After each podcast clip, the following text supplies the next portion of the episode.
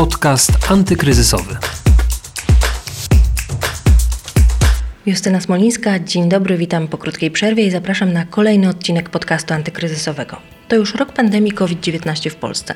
4 marca 2020 roku stwierdzono w naszym kraju pierwszy przypadek zakażenia koronawirusem. Od tego czasu dużo się zmieniło, a właściwie cały czas się zmienia. Zmieniały się obostrzenia, restrykcje, z tygodnia na tydzień zmienia się to, co wolno, a czego nie wolno, które branże mogą funkcjonować, a które czekają na odmrożenie. I wiele branż, firm związanych z tymi branżami praktycznie nie funkcjonuje, a przedsiębiorcy każdego dnia dostają po kieszeni. Nie odbywają się imprezy, przyjęcia, wesela. A co z chrzcinami? Jak wyglądają teraz? Jak radzą sobie firmy związane z organizacją takich uroczystości?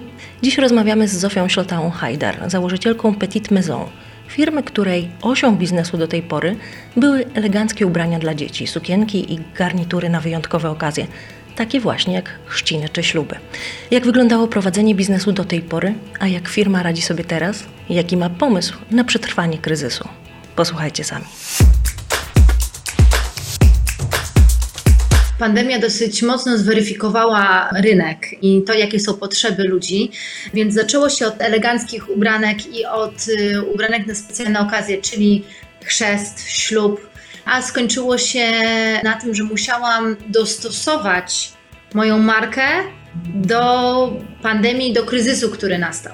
No właśnie, co się zmieniło? Co zmieniła pandemia? Jak wygląda ten biznes teraz? Z dnia na dzień zamknęli kościoły. Oczywiście mieliśmy ograniczenia, jeżeli chodzi o spotykanie się z ludźmi, więc naturalne było to, że każdy odwołał wszystkie swoje uroczystości, oczywiście będąc odpowiedzialny. Czyli z dnia na dzień stanął w 100% mój biznes. I teraz wiedziałam, że muszę coś zrobić, żeby móc y, utrzymać się przez. I teraz pytanie, przez ile? Bo tego nikt nie wiedział i tak naprawdę nadal nie wiemy, ponieważ nadal niektóre sektory są e, zamrożone. A zależało mi najbardziej na tym, żeby nikogo absolutnie z mojego teamu nie zwalniać, jako że to są osoby bardzo mi dedykowane i one traktują moją firmę jak naszą firmę. Dlatego ja o Petit Maison nigdy nie mówię, że to jest moja firma, tylko cały team Petit, który jest, a to są same dziewczyny, pracuje tak naprawdę nad naszym sukcesem. I wiedząc, że muszę coś zrobić, żeby tą sprzedaż podtrzymać, jako pierwsza zrobiłam maseczki. Mhm, maseczki ochronne, które teraz noszą wszyscy. Ale wtedy jeszcze te maseczki nie były obowiązkowe. To dopiero weszło chyba tydzień po tym, jak ja wrzuciłam mnie e, te maseczki online, wprowadzili wymóg noszenia maseczek. Oczywiście wszyscy projektanci, e, z którymi ja byłam w kontakcie, mówili: Nie, coś ty nie rób tego, nie, nie, to w ogóle bez sensu, zły ruch. Natomiast ja posłuchałam mojego instynktu. Może to jest cecha mamy, może nie, może było to mało biznesowe, może nie, ale był to ruch, który na koniec końców Raz, że pozwolił mi przetrwać, pozwolił mi utrzymać w pracy wszystkie moje dziewczyny i panie, które, krawcowe, które są w Petit, a moim, moim śladem potem poszli inni projektanci, zaczęli też robić maseczki. Wiedziałam, że też to jest taki temat, gdzie będzie to produkt potrzebny ludziom, dlatego też chciałam, żeby on niósł pomoc. Dlatego też robiąc te maseczki, każdy, kto kupował maseczkę, przekazywał, ja przekazywałam pieniądze na szycie maseczek, które też my robiłyśmy u nas i jednorazowe maseczki dostarczałyśmy do szpitali a wtedy był ogromny deficyt też tego towaru. Więc postarałam się połączyć tak naprawdę dobro z dobrem. A co było potem? Bo to nie koniec. Pojawiły się też inne produkty, bo ta pandemia cały czas trwa. Zmieniają się obostrzenia, zmieniają się restrykcje, ale branża ślubna, weselna, imprezy okolicznościowe, to wszystko cały czas stoi. Więc ten czas przetrwania, ten czas, który trzeba przetrwać, znacznie się wydłużył. Więc jakie pomysły były, przyszły potem? Ja przez cały czas liczę na to, że może na wiosnę e, będziemy w stanie ruszyć z, ze chrzcinami i ze ślubami, ale to jest nadal wielki znak zapytania dlatego przez cały czas jestem na tym trybie przetrwania i trybie tak naprawdę kreatywnym, bo w momencie, kiedy musisz na nowo odkryć swój biznes, włącza się ta kreatywna strona. Więc drugim produktem, który wprowadziłam i który był strzałem w dziesiątkę, to były opaski i wszelkie dodatki do włosów. To zawsze był mały element e, petit, dlatego że robiliśmy to dla dziewczynek, oczywiście do wszystkich strojów, które tworzymy Dodatkowo też robiliśmy takie zestawy mama-córka, ale nie był to sektor, który szeroko rozwijaliśmy. I tak powstały pierwsze opaski, które były ręcznie haftowane w Poroninie, czyli bardzo zależało mi na tym, żeby też e, te podhalańskie wszelkie elementy, hafty i tą kulturę przemycić w opaskach i to był rzeczywiście strzał w dziesiątkę, z czego byłam bardzo zadowolona, ponieważ ja sama uwielbiam modę podhalańską i wszelkie góralskie elementy, więc się bardzo też ucieszyłam, że jest tyle osób, którym to przypadło do gustu.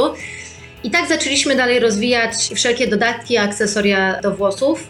Do tego stopnia, że teraz y, będę wchodziła do współpracy z jedną bardzo dużą sieciówką, gdzie te rzeczy będą dostępne. Kiedy ta Y, współpraca Mam nadzieję, że za dwa tygodnie to już, już, już będą dostępne, ale na razie nie mogę jeszcze powiedzieć, co to jest. No dobrze, a proszę powiedzieć w takim razie, jak ten biznes wyglądał wcześniej, bo teraz jest to ten czas, jak pani powiedziała, trochę czas przetrwania, czy taka walka trochę o ten biznes. A jak wyglądało wcześniej? Jak dużo takich ubrań dla dzieci na chrzciny sprzedawała pani wcześniej przed pandemią?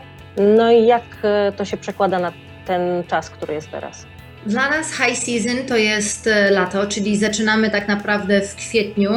Czyli mamy kwiecień, maj, czerwiec, lipiec, sierpień i końcówka września. Później dla nas wrzesień i październik to jest taki czas przegrupowania i zaprojektowania kolekcji zimowej, i później listopad i grudzień to już jest kolekcja zimowa, plus też dosyć dużo osób e, wtedy chrzci, ponieważ wiadomo, że wtedy wszystkie rodziny się zjeżdżają. To jest taki moment, kiedy można zorganizować taką uroczystość. I potem styczeń, luty, marzec to znowu jest taki mm, wolniejszy czas, kiedy są przeceny i kiedy my projektujemy całą kolekcję i zaczynamy wszystko planować. Ten rok był szalony, to była jak sinusoida i nie dało się przewidzieć, kiedy będzie sprzedaż, kiedy nie będzie sprzedaży, więc ja poniekąd projektowałam w trakcie, kiedy mogłam i wiedziałam, że musimy zrobić rzeczy na zaś. I ja liczę na to, że jednak te chrzciny wrócą, dlatego my już się powoli zaczynamy szykować do tego, że od y, mniej więcej kwietnia zaczną się znowu zamówienia. I teraz żyjemy w bardzo konserwatywnym kraju, więc myślę, że nie ma opcji, żeby ktoś nie zrobił tych chrzcin. On je przełoży, ale nie odpuści. Dlatego teraz mamy de facto z tym sezonem, który nadchodzi, trzy sezony do nadrobienia i jest szansa, że po prostu to wszystko się wydarzy naraz. Trzymam kciuki i mam nadzieję, że tak, się, że tak się wydarzy i że będziemy mogły też wszystkie nowe projekty, które, które stworzyłyśmy, które otrzyłyśmy już, te prototypy są u nas, żeby one poszły w świat.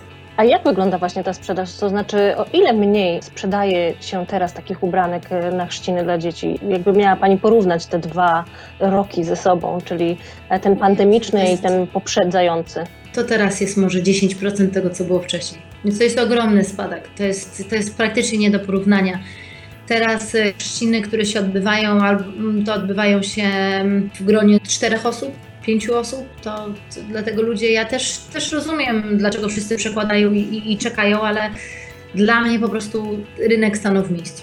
No właśnie, chciałam się spytać, jak ocenia Pani sytuację firm, nie tylko swojej, ale firm z branży, firm, które są związane z tym biznesem okołoimprezowym, z organizacją chrzcin między innymi, czy wesel? Myślę, że to jest bardzo, bardzo trudny czas. Mam em, kilka oczywiście koleżanek z branży, które e, robią sukienki ślubne i same mówią, że to jest, to jest po prostu czas teraz, żeby przetrwać, czas, żeby ustać e, na rynku i po prostu czekają na to, co się stanie w przyszłości.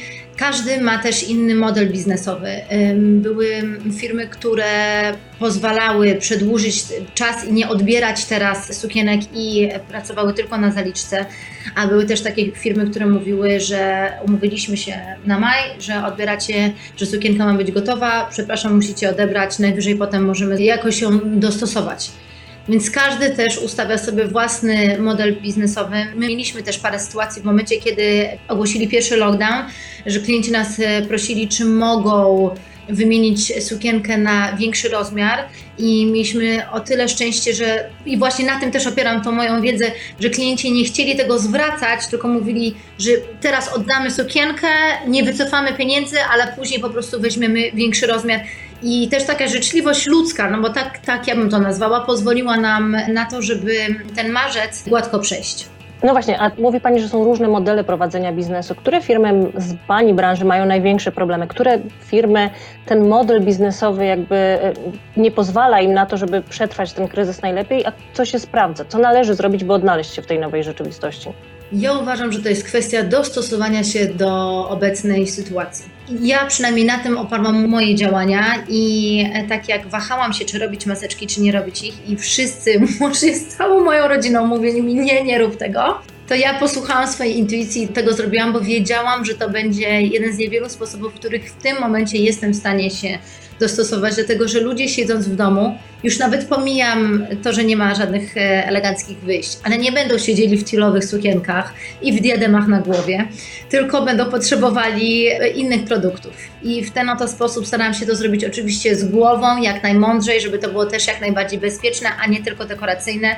Dlatego mieliśmy filtry, dlatego mieliśmy kieszonki na filtry, to było zrobione z podwójnego materiału, też materiały bardzo długo dobieraliśmy, ale wiedziałam, że szybka reakcja też pozwoli mi na to, żeby po prostu ten pomysł wypalił. Więc ja myślę, że kto w tym momencie na swój własny sposób, oczywiście, no bo to zależy od tego, czym się zajmuje, dostosuje się do tego, co, do, do potrzeb, które obecnie panują i do trendów, które też panują, no bo oczywiście to wszystko się zmienia. Tak jak wcześniej robiłam w tym roku e, z Allegro e, taki raport tego, co się sprzedawało, to wiadomo, że sektor modowy zamienił się w sektor dresowy. Zresztą każdy, kto siedział w domu na, na office callu, sprzedawały się koszule, a dół to był dres, bo nikt nie widzi, co jest na dole. Więc y, dużo się zmieniło. Ja myślę, że każdy, kto się dostosował, tym samym wygrał. Natomiast ciekawostka u mnie była taka, że maseczki jak najbardziej, ale kolekcja dresowa nie była u mnie takim hitem, tak jak myślałam, że będzie, co też daje mi bardzo ciekawą informację od tego, czego moi klienci szukają. A czy ten rok, który mieliśmy, bo mówi Pani, że ta sprzedaż to jest jakieś 10% tego, co było przed pandemią, czy ten rok 2020 możemy uznać w takim razie za stracony dla branży, dla firm związanych z chrzcinami? I jaki w takim razie Pani zdaniem może być ten 2021? Czy już jest takie właśnie światełko w tunelu, że ten sezon jest do uratowania? Myślę, że jest absolutnie światełko w tunelu i mam nadzieję, że teraz, jako że zaczęliśmy się szczepić, też bardzo dużo osób przeszło COVID, mamy też szybkie testy, więc może być tak, że jak będzie rozluźnienie, to ludzie rozsądnie będą podchodzili do sprawy i na przykład robili chrzciny, ale też robili po prostu szybkie testy na wejściu, że ten biznes jednak e, ruszy i nabierze rumieńców i że wrócimy do tego, co było wcześniej. Myślę, że to też nie jest biznes, który się bardzo zmieni po pandemii dlatego że wątpię, żeby to były mniejsze okoliczności, wątpię, żeby też ludzie robili mniej uroczyste przyjęcia, dlatego że to jednak jest spotkanie z rodziną. Jeżeli chodzi o moją konkurencję, to ja oczywiście życzę każdemu jak najlepiej, dlatego że jeżeli chodzi o takie premium ubranka do chrztu, to jak na razie jestem tak naprawdę jedyna ze względu na cenę i ze względu na jakość. Oczywiście firmy, które robią rzeczy, które są bardziej masowej e, produkcji, myślę, że mają się dobrze, no bo to też powoli u nich zacznie wszystko ruszać i zacznie się sprzedaż. Widziałam, że moja konkurencja poniekąd też zaczęła wprowadzać różne inne dziecięce rzeczy, jak na przykład kocyki, takie rzeczy, które mogą przydać się w wyprawce. Co oznacza, że oni zostali w tej mm, dziedzinie dziecięcej, jako że pewnie już się kojarzyli z tym i wiedzieli, że tam właśnie tacy klienci będą do nich docierali. Dziękuję bardzo za rozmowę. Naszym gościem była Zofia Śletała-Hajdar, założycielka i dyrektor kreatywna Petit Maison. Dziękuję. Bardzo dziękuję. W dzisiejszym podcaście antykryzysowym to już wszystko. Zapraszam Was na kolejne odcinki. Będziemy dalej sprawdzać, jak radzą sobie polscy przedsiębiorcy w czasie pandemii, kto odnalazł się w nowej rzeczywistości, które branże mają najpoważniejsze problemy i jak wygląda ta nowa normalność w biznesie. Justyna Smolińska, do usłyszenia. Podcast antykryzysowy.